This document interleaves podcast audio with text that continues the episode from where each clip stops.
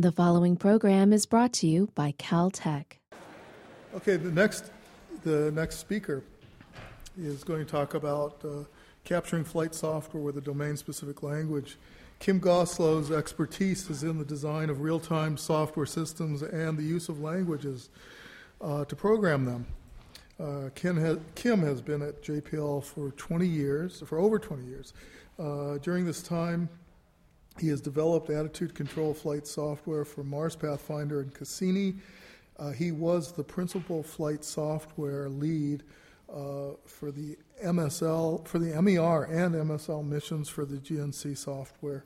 Um, prior to joining JPL, he was professor of computer science at UC Irvine. Currently, Kim is uh, a PI on several R&D projects. Um, these include uh, uh, uh a multi-core demonstration for fault fail operation flight uh, computing, uh, knowledge of computer control and spacecraft state R&D project, and uh, he is the software architect for the Landing Vision Test Bed, which is a uh, uh, terrain relative navigation test bed uh, at JPL. Kim holds a PhD in computer science from UCLA. Kim.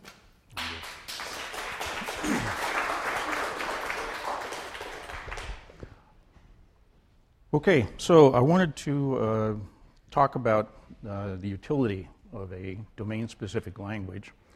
And uh, Bob talked a little bit about the importance of layered design so that the conceptual understanding of the system at that particular layer uh, has an architecture of its own. And if the architecture is correct, it should be easy to write programs in that, in that particular layer. So, the domain specific language I'm going to be talking about today, which is under development, uh, is really at a pretty low level. It would be at a level below that of the kinds of systems that you would call a resilient system. People building resilient systems might use this layer as their programming language. So I said it was very low level, and since it's software, we're going to talk about hardware first. Most everything that we can do with, uh, with software, at least those who are interested in the practical applications of software, are really limited or empowered by the particular hardware that's available. So we all know that uh, microcircuits are getting uh, have reached a limit as far as speed is concerned. So they've been branching out and using more processors. Everybody's laptop probably has at least a couple of, uh, of cores in it. Uh, the particular chip that I have up here is one from uh, Tilera Corporation, which uh, we actually have a couple of these at JPL that we've been working with. Uh, and it has 64 cores. They are in development of making 100 core chips as well. And the, each tile, I guess there's a pointer someplace. Is there a pointer? Oh, is it this thing? There we go. So each one of these tiles looks like this. There's a lot of uh, communication uh, with nearest neighbor. There is uh, an engine that keeps track of messages as they flow through. There is a uh, thing for running the memory system. And of course, there's a processor. Now, when they put all this together in this particular machine, there wasn't room for floating point. So that, that is definitely a shortcoming because, of course, we do do a fair amount of floating point calculations in GNC software, and that, that causes things to slow down. So there was a follow on project, which is called Maestro, that is a rad hard implementation of, uh, of this chip, but they had to sacrifice a row and a column. So that has 49 cores in it, but each, each core has a floating point system. So, what I'm trying to get at by uh, talking about this particular chip is that these things are coming. And one of these days, we will be flying uh, multi core chips of this nature on spacecraft. And in fact, what we really are looking forward to is when we will have thousands of cores, thousands of processors on the spacecraft, with the cores distributed, high speed interconnect. And when you imagine a system like that, this is really what I think people think about as a knob that you can simply turn the power up and down, and you can turn a knob, say, for speed and a knob for reliability. there's a trade off amongst those things, but these are adjustable. So during some phases of the mission, you may want to run with low power, because power, power, remains still a, a critical resource on spacecraft. And you have to decide, or the system has to decide, whether speed or reliability is, what, is what's important. And conversely, if we come to a phase in the mission that's important, an event is coming up, say it's EDL, then it's probably a good idea to up the reliability, and you pay for that by adding some power to the system. And you're willing to, you're willing to pay for that in order to get the increased reliability. So that means that computations will need to reorganize in real time. That there's a degree of introspection involved, that the system has to decide just which programs it's going to make more reliable, and I'll talk about what that, what that means. And we really want to make things so that there's really little or no consideration needed by the programmer. We spend a lot of time and a lot of money now writing software where we have to work with very low level things, bits and bytes, and over and over again. They cause errors, they all have to be tested, and it's just very expensive to build flight software. So, what we want to do is to raise the level at which people write programs, and that's kind of the theme of what this talk is about, and that is a, domain, a domain-specific language where we can capture the ideas that we have, the things we know how to do, and build them into the language with the expectation that the uh, programmers can put systems together more easily, more cheaply uh, than we currently do. So we do do a little bit of uh, parallelism uh, we have concurrent tasks that are running. But we, as I mentioned, we do spend a lot of time putting all that together. And of course, you, a, lot of, a lot of work is done on supercomputers where there's massive amounts of, of processors running. But a lot of those are written in such a fashion that they're very intricate and very carefully laid out and orchestrated. And that's not the kind of thing, I think, that we need to, to depend upon, or we're going to lose our reliability, our ability to turn power off and to move things around and to reorganize the software while the system is still running. And we want that reorganization to take place without the programmer having to do anything. It's system code that was written once that takes programs, turns them off, turns them back on again, restarts them, reruns them, and moves them to different places in the machine according to what's available and where the, where the, where the power is. So, one idea that's been around for a long time actually is that of functional programming. And I'll get into a little bit of detail about it and give some examples. But the basic issue goes back to the idea that we run with uh, von Neumann computers and von Neumann programming languages. So what that means in particular is, is that if you write a program, say in C, and you have a variable, an integer called x, that variable is not really a mathematical variable. It's really a memory cell. And an example of why that's a memory cell and not a mathematical variable is you can write statements in C of the form x equals x plus 1. Now, mathematically, in the domain of integers, that doesn't make a lot of sense. But in computers, it makes perfect sense at least in this kind of a computer. An instruction executes when the program counter reaches it. That's not a concept in mathematics. So the idea of functional programming is to go away from these kinds of behaviors and to write programs that are functions.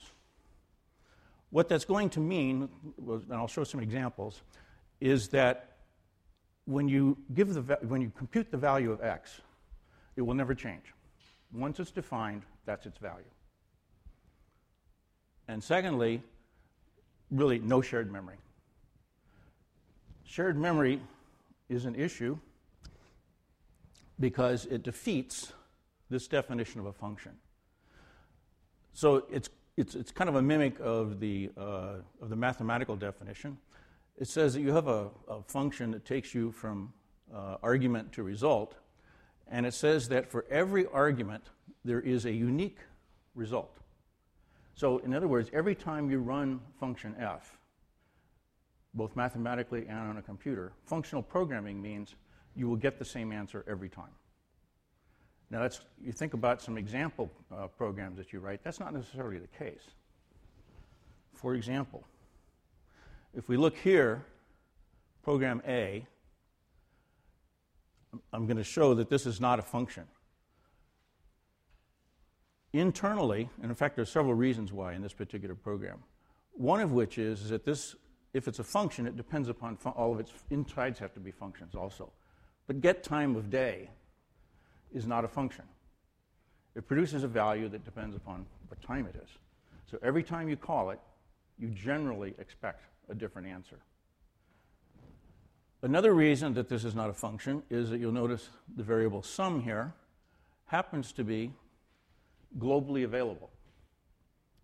What is to prevent somebody else in another thread, in some other part of the machine, changing the value of sum while you happen to be running?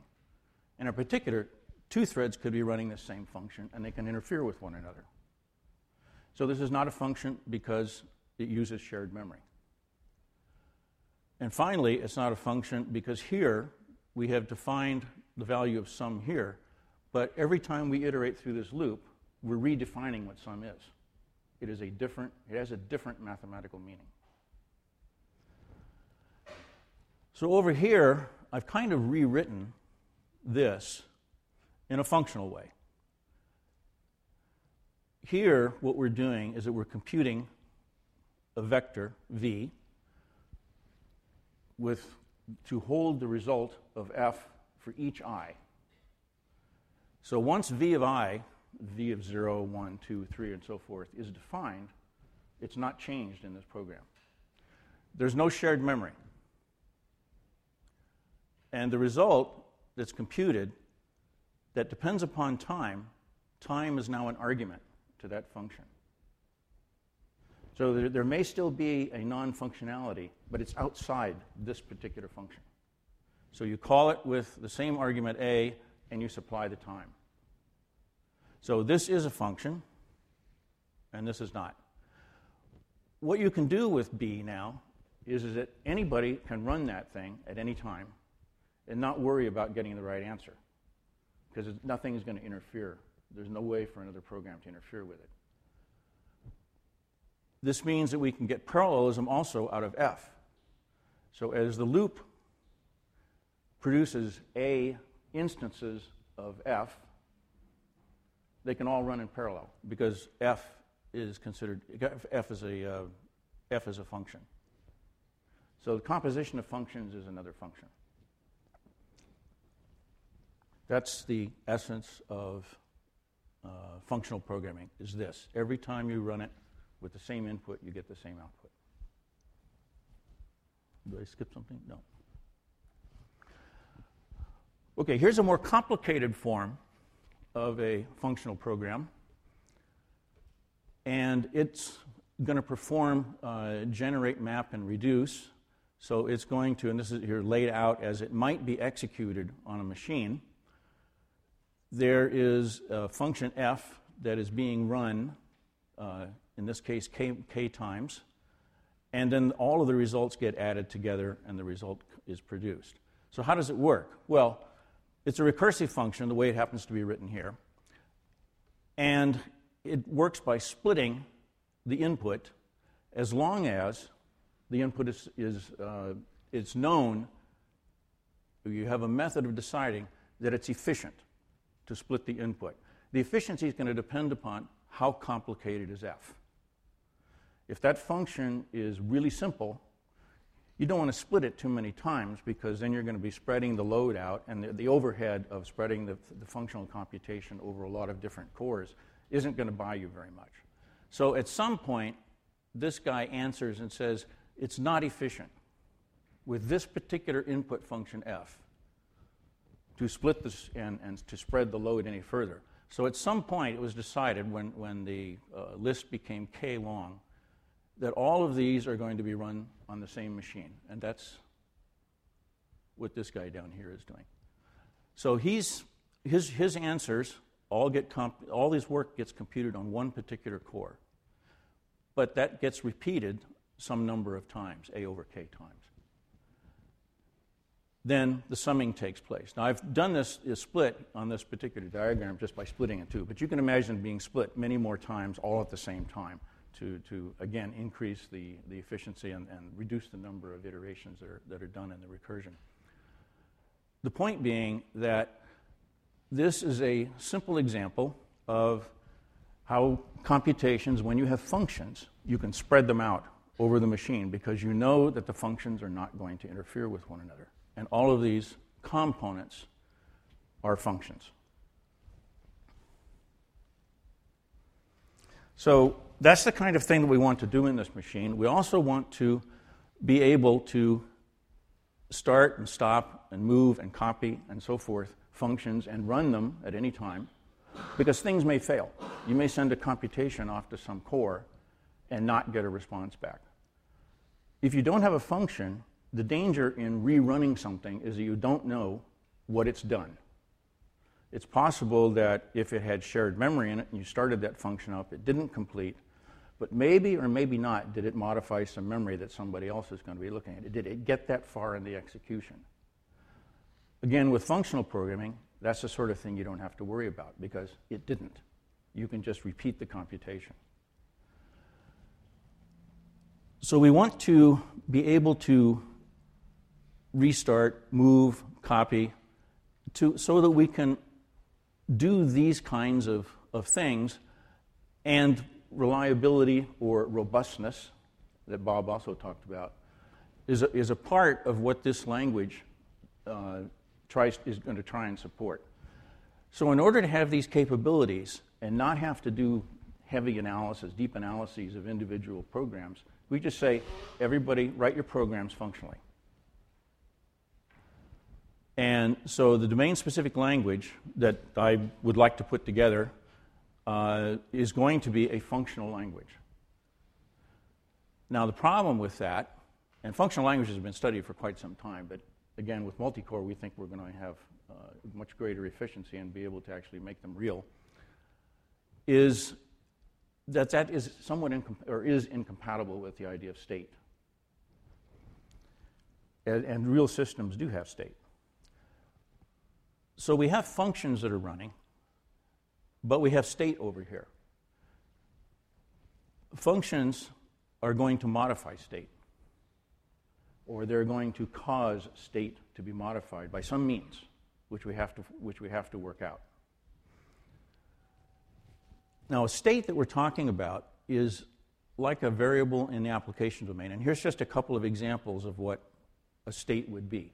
These are the kinds of things that when a function is run, and say it's an estimator, it's going to change what the spacecraft attitude is. It's going to change the state vector of the filter that is, uh, that's running. Or when the telemetry is running, the amount of stuff that's in the downlink buffer is going to change. So those are the kinds of things that we have to keep track of. Those are the states. But again, we have functions which do not have state and don't work with state. In particular, we, though, we, as, as, as examples here, it don't mean a general concept of state. So we're talking about at the particular application layer that we're working in.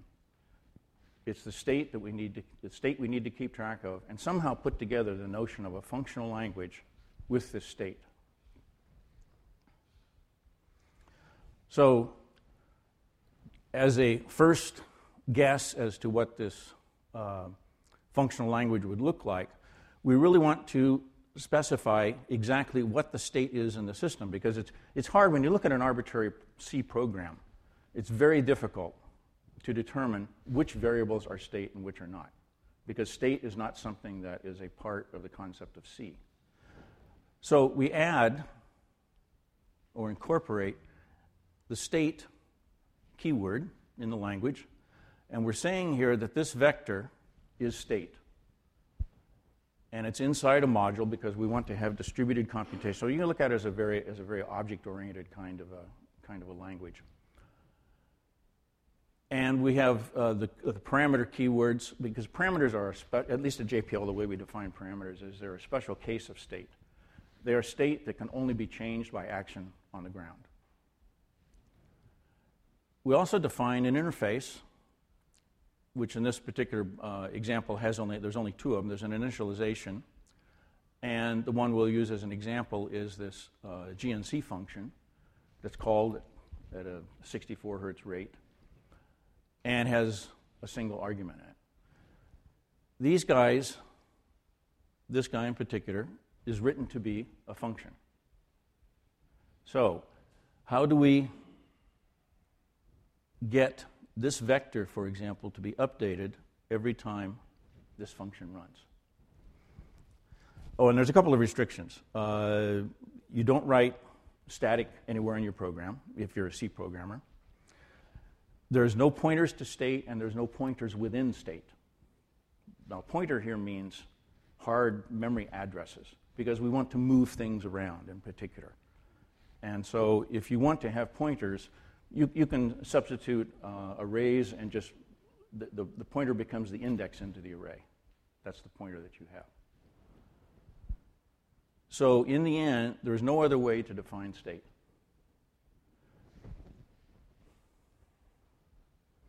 So, let's take a look at a little example here. Again, this is the um, declaration of this particular module.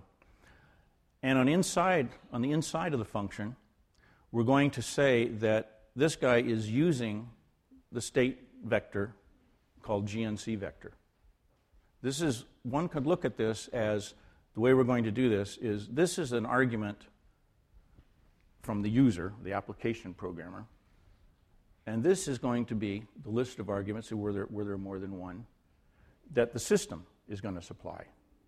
The system is the guy who's got the state and he's got the function. Uh, let me go graphically. Ooh, where's my picture? Oh, there. The system is going to do work a lot of work for us. It's going to keep track of the state, and it's going to supply the state to the function. It knows it's going to do that because we said so right here.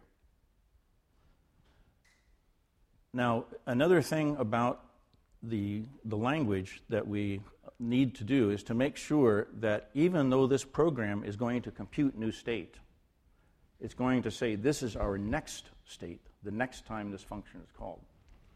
We're going to separate those two parts.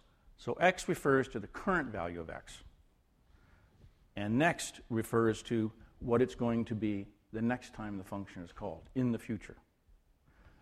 And there's a rule you cannot put this guy on the left hand side of an assignment, and you cannot put this guy on the right hand side of an assignment.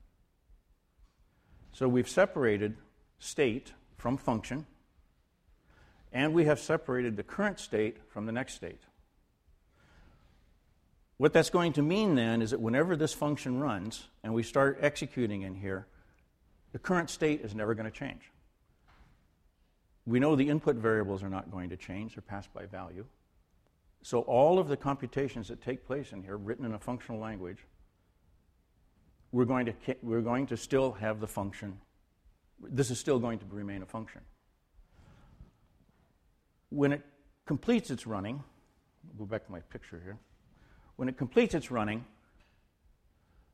the result that comes out for the new state goes back into our storage that's detached from the function. So we've separated state from function. We have these two worlds. The idea being here, again, that we have functions. The inputs, one of them being the uh, application argument, and the other one being the state, all of the state that that function asked to look at. None of it's being modified in here. The results come out, and if this is the new state, that goes back into the state after the function has finished its execution.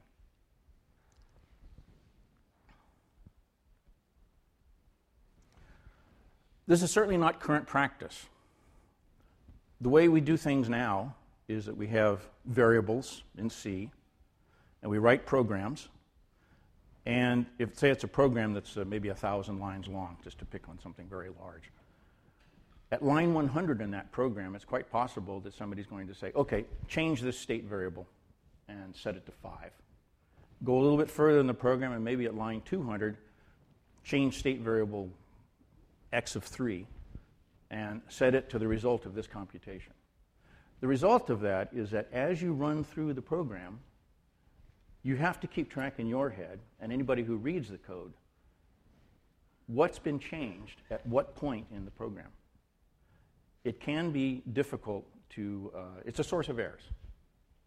And in fact, the, uh, the GNC team on MSL, the guys who write the estimators and controllers, decided, in fact, that they'd had enough errors in the past, enough trouble in the past, that they wanted to separate current state from next state. So, in fact, that code is written without the aid of a language and therefore without the aid of detecting whether or not they made a mistake and forgot or took a shortcut someplace. The attempt was, in fact, to write the uh, EDL code, uh, the, the, yeah, the EDL code um, for MSL in this functional manner. So that instead of modifying the state as the function ran, it actually kept two copies. There is the current state and there's the next state. And at the end of the processing and computing what the next state is going to be, they copied the next state into the current state for the next round. And the reason they did that was simply because they wanted to avoid mistakes in the past when, when people lose track of whether you have modified a variable or not. So, what I'm trying to kind of point out here is that there's not only good uh, computer reasons for separating current state and next state and keeping state separate from function, but there's also just a good practical reason, and that is of making the programs easier to read and write, and the, they felt also a lower chance of making a mistake. So, the idea here is, is that the proper practice is you keep those distinct and again, emphasize the current state does not change during the execution of the function.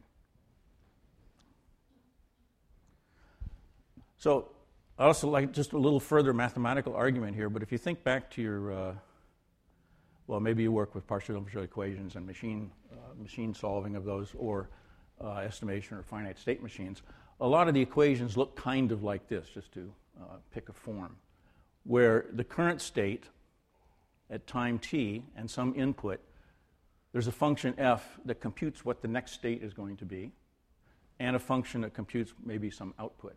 So this is analogous to our function that we had of the 64 hertz GNC. We've sort of combined f and g, and it's possible that the language may change and actually separate those out. But for the moment, they're combined. But you'll notice that there's a separation here. And because mathematics doesn't know anything about memory cells, the changing state is represented as a sequence of states. Now, we could, of course, in the computer do the same thing. We could have loops and recursions that, in fact, keep track of all of the computations, but that's probably uh, a waste of storage, let's put it that way. So we cut it off and we do an actual replacement after the function is executed, but it's out of the reach of the programmer. The programmer has no control over that. He just computes what the next state is going to be. And when the function's done, it does the replacement. So it looks, to some extent, like this, but certainly the function behaves in a functional way. Again, the reason that it's a function and why we want it that way is so we can move it, we can restart it, we can recompute it, and as long as the arguments are the same, we'll always get the same answer.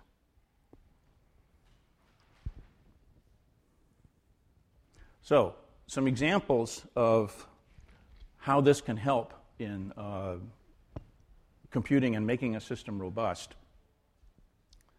is an example in uh, graceful degradation, where, for example, you have image processing going on, and you spread the picture out, the image that you're going to analyze, over a whole bunch of separate cores. Now, the, if you chop the image up into the pieces, then of course each piece can be done individually. Usually there's some consideration of boundaries and so forth. But there is individual computations going on, and they each report their result to another function in the system. And it's the job of that system to collect all of those results together and to feed those off to maybe it's an estimator who's going to be using the results of the image processing. So if you have functions in here and one of them dies, for example, a core here in red has died, the absence of that in this particular example isn't going to impact the result. So you can just continue on running. And in fact, maybe more pictures are continually being um, processed, but the system takes maybe it takes a little while to recognize that that core has in fact failed and is not reporting results. But the computation will continue on. It's just that the, the result may be a little bit less accurate because you're not getting the response from all of the, the cores that are there. And then you can pick a core anywhere in the system and have it run in place of the one that broke and get back your, uh, um, your precision that you, were, that, we, that you wanted to have. So that's a very simple example, and we know that we can do this because each of the guys who's running here is a function and doesn't leave any uh, shared memory traces behind. And we can uh, continue on, even, in the face of errors and even in the face of not finishing the computation. Now, a slightly more exa- uh, complicated example in this system is when we're interested in robustness. And one way of achieving that is to use uh, redundancy. And of course, one of the most well known techniques of that is, is, triple modular redundancy, where you take three computations and you vote them, and at least two need to agree in order to come up with a result. So in this particular case, what we've done is we've said, well, we have a computation. And in fact, we're doing this in one of the, one of the R&D projects that we have. We decided that the filter itself, there's an image analysis part. All the results go into a filter. And we said, well, the, fil- the image analysis part has a little bit of graceful degradation associated with it. But the filter is a single is a single uh, what's the term? It can't fail. Otherwise, we don't, uh, we don't get anything. So, if we want to increase the reliability of that, we can triple modularly, redundantly, run the filter. We feed the same inputs that we would normally feed to one filter, we feed them to all three, and then the results come out and they get voted. And we know that we can do that because the filter is a function if you write in a functional language and you're guaranteed that every time you write a filter, it's, it's a functional one, you don't have to think about this happening. It can happen underneath you without you having to, to worry about it. The work has already been done for you, in a sense. System code that knows what it means to create a triple modular, a TMR uh, form out of a particular function can do that for any function. And the system can decide this is the function that we want to replicate, this is the function we want to vote. So if we happen to have an error, and this is the guy who is uh, not producing the same answer as the other two, we're still running because these two guys agree and the voter has passed the result on. But what we want to do is to recover and reinstitute the triple modular redundancy. So we can do that by grabbing another core. And since it's a function, just like its other two copies were, we don't have to worry about when we do that. We just have to make sure that the inputs that go to each of these guys are the same, and their outputs are guaranteed to be the same, unless there's an error.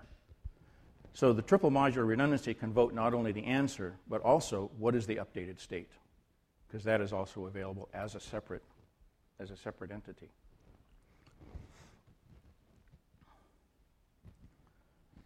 Then another, what this is headed towards is the, is the following idea that if we look at all of the computations that are going on at the bottom as being the leaves of a tree. This is where all of the work that we think about normally that's taking place on a, on a spacecraft. But we have a hierarchy of supervisors. And it's the supervisor's job to oversee the function that this guy does, that at any particular time is implemented by some one or more threads. So he has some understanding of what this thing down here is trying to do. And if he, for example, sees that there's an issue or sees a problem, he can replace this, this filter with perhaps another one that has different behavior, doesn't use the same uh, style, and maybe there's a chance that it'll, that it'll work better. This is kind of an idea that, uh, uh, shouldn't say kind of, it is the basis of the Erlang system that some of you may be familiar with. And uh, what we did was to say, well, well, we'll, we'll do that, but we also want to do one other thing. Since this guy is responsible for, let's say in this case, the filter aspect of this whole system, and over here, perhaps we have the image processing part, and this guy is responsible for that. So maybe the camera plus the analysis part, and this guy would be, say, the filter plus an IMU or other, other sensor. We attach to that a supervisor over them, and of course the tree can go up. But the idea being now is that we're working on this within this sea of cores that we have on board the spacecraft. And remember, power is reliability times speed. We may get or uh, suggest or tell the supervisor at the top level this event called EDL is coming up and we want to increase the reliability. We're going to up the power, we're going to make more cores available to you, increase your reliability. That information goes down to the lower level supervisors who know how to increase the reliability of what they are doing. On the image processing side, he may decide, for example, I don't have to do anything, I'm already reliable. I, c- I can handle uh, failures. But on the filter side, it may mean that what he has decided to do in his bag of tricks, in our particular example here, is he says, I want to institute TMR. That's how I'm going to increase the reliability of the filter. So he replaces this one thread with these three to five threads that are going to do this work. And he does that in real time. So the swap takes place. First step is to create these threads, including the voter and the, uh, and the fork, and then to wire them up and the last step then is to take this path and move it to here, and that path, the end of the arrow gets put on that guy, and you're ready to go. So that's, that, care, that swapping over can happen in real time very quickly. And the reason we can do that, again, is because we're working with functions. I want to emphasize that this kind of thing, this doesn't have to be a filter. It can be anything, any function on the whole system. And it's this guy who decides how that's going to, how that's going to be done. So, what I wanted to um, get at this point across is that we have a principle, and that is program everything with functions and separate functions from state. And if you do that, the claim is that not only will your programs be written more reliably, but some other things are going to fall out as well. One of them is this the idea of what I would call automatic telemetry. Uh, you may not want to build a system that has uh, telemetry where engineers sit at a, at a console. You may want to go beyond that. But if you wanted to build one, we have at JPL the way we do it is that we have two kinds there's EVR and EHA. EVR means event report. So if something happens during the execution, it may be nothing more complicated that, than I change state from cruise phase one to cruise phase two. And then a message goes down to, uh, uh, down to the ground. And the ground feels good because they see that it was supposed to happen at that time, and indeed it did. The other is what we call engineering, housekeeping, and accountability. How that came up, I don't know. But what that is doing is downlinking state variables in our system. Now, in MSL, it's memory cells in C, some of which may be state, some of which may be uh, intermediate values, and so forth. But these are kind of two different kinds. This is transmitting state, and this is transmitting events.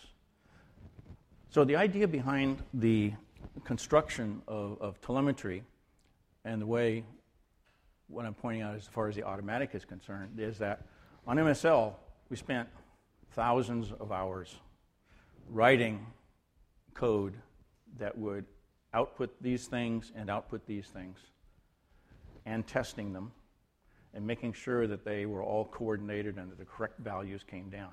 It was an extraordinarily expensive undertaking. And at every mission, the number of channels and the number of events that get reported keeps going up.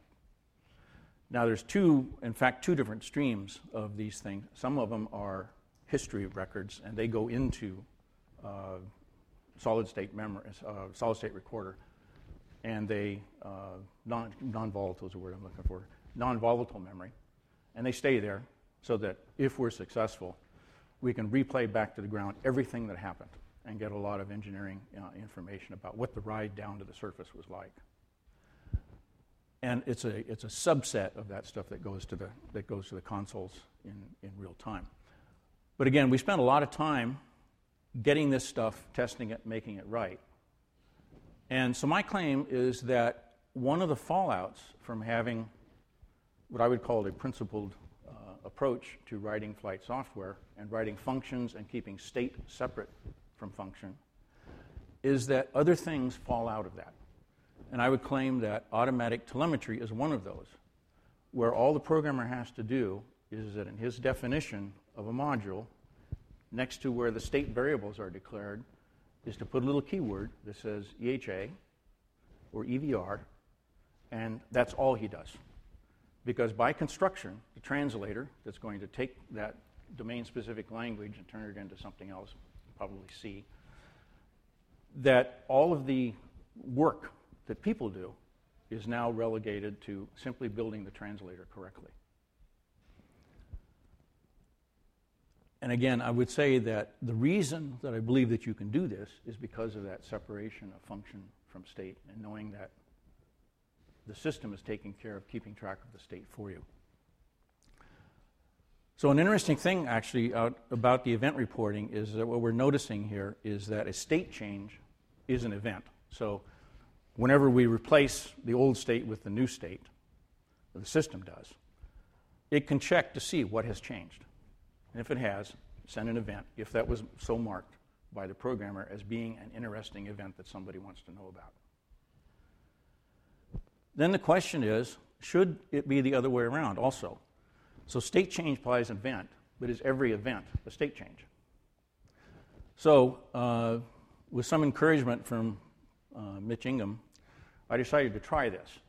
And I, I, think that I'm going to institute this as an axiom that says that the only way that you get an event report is if there is a state change. So you think a little bit about what kinds of events there might be that are not represented directly by state. For example, you may be controlling something that's getting close to a boundary of uh, control authority or, or, or acceptable position. And you may want to know about that. And so you may have an event in your program that we got too close. Here's, an, here's a report. Somebody ought to do something about this uh, in the future, or do something, send something up to the spacecraft to, to change what we're doing so that we don't run into issues. Now, you can also imagine a lot of this stuff being done automatically, but for right now, we would be doing that by hand with, with controller intervention. If there is an event like that that's important enough, the thinking may be well, maybe we ought to trend that and find out what it is, what it looks like over time. So we can see if we have a fundamental control problem or there was an error in data or something like that that took place and it was just a, a momentary blip. But if you're going to trend something, you're going to have to keep track of it, which means you have state. So immediately, if it's an interesting event, it sounds like more likely than not, there might be some exceptions, but I'm going to bet that it's worth keeping track of, and therefore the event will be reported because there was a state change.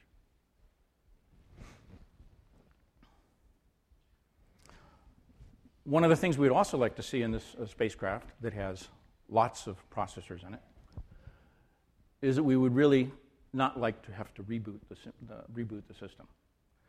So, why do we reboot? Well, in MSL, for example, there's a couple of reasons for why we reboot.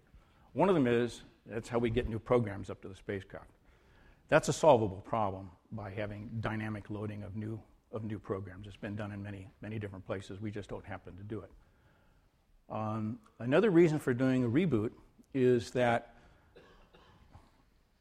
for example, for EDL, which MSL did do a reboot, I don't know, a few days ago, cold, cold boot of everything. Why would they do that? There was no reason to, except nobody knows what all the state is in the spacecraft. And the theory is that, well, every time we tested EDL, we rebooted the test system and the flight computer that was a part of that test just in case there's something going on that we don't know anything about, because we don't know all the state in the system, let's do a reboot and hope that if there was a problem, there was something that was wrong, maybe the reboot will cure it. So that's kind of a philosophy that's based on sort of negative rather than a positive idea of, well, why don't we know all the state? And why don't we have either checking by system engineers by something as primitive as spreadsheets that say, well, what is the state supposed to be before we commit to this event? Or, again, those could be constraints that are running in another program whose job is to make sure that the spacecraft is in the right state before this particular event arrives. So, one of the other things that this separation of state from function has given us is that we now have a chance of having a complete inventory of all application state in the system. It can be hard to get operating system state because the people who wrote the operating system probably weren't quite so uh, uh, obvious about what is state and what is not. And then there's hardware. We also reset the computer, and a lot of its stuff gets cleared out. So it is not a 100% solution, but we do have all the state inventory for the application code. And in fact, for any hardware that we build, we can make it so that it too satisfies the requirement that there is a state inventory because hardware is written these days uh, by uh, writing programs and it gets compiled into hardware rather than getting compiled into code. So, just as we had rules that said you can only create state in this way, therefore the translator can produce the inventory for all the application software, we could do the same thing for all the hardware that JPL builds. That doesn't cover everything else, but maybe the idea would catch on and we could have state for absolutely everything. Again, the reason that we are able to do this is because we have separated state from function and we only created state in one particular way. Now, it is also possible, and this is sort of a uh, completeness idea, that it's possible for the programmer to declare a state variable that in fact is never used as a state variable.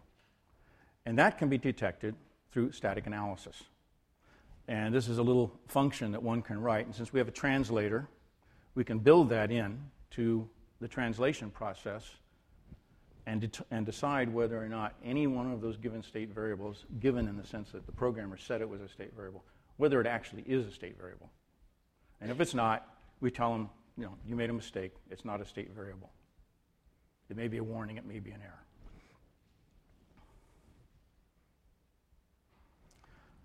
So the bottom line here is that in the system, we have a functional semantics two functions, two functions are concurrent unless the output of one is the input to the other. That allows us to spread the computations out.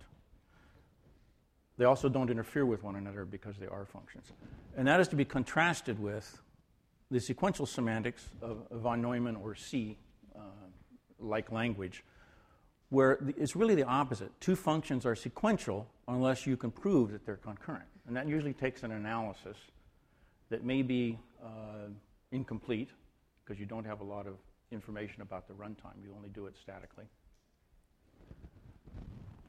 And that's one of, that's one of the reasons for why a functional language uh, is, is a useful thing. So, in summary, what we uh, have done here is to note that the hardware really drives what we can do, and that we're going to see eventually what I call a sea of cores on the spacecraft connected by high speed links. And that what we want is this kind of a behavior to be dialed in, that a, a sort of a policy driven type approach, implemented in such a fashion that the programmer, the application programmer, doesn't have to think about it. All the hard stuff is in the translator and in the system code that's going to see to it. We said that that's a functional language is the best approach that I could think of for accomplishing that. And then we recognize that state in a functional language or in a functional setting really requires that we keep those two worlds separate, that we don't mix them. So we separate them. Well, I guess I forgot to mention that, that, that copying of the next state into the current state when the program has finished is an atomic operation. So it follows a theory again in the sense that you instantaneously, as far as the programmer is concerned, since it happens behind where he can see, it looks to him and to everybody else as if that function, as if that module had changed state instantaneously. We can know the entire state, which moves us towards the idea of having no reboots, a continually running system. And another fallout was automated uh, telemetry. Again, all of this coming from a recognition of a fundamental principle of functional languages and keeping states separate. And I think somewhat in vein with what Bob was talking about, these things that fall out are a natural consequence of that particular decision. And you gain a lot of advantage by sticking to a theory that's good and implementing the system based on that. So um, that's, that's it.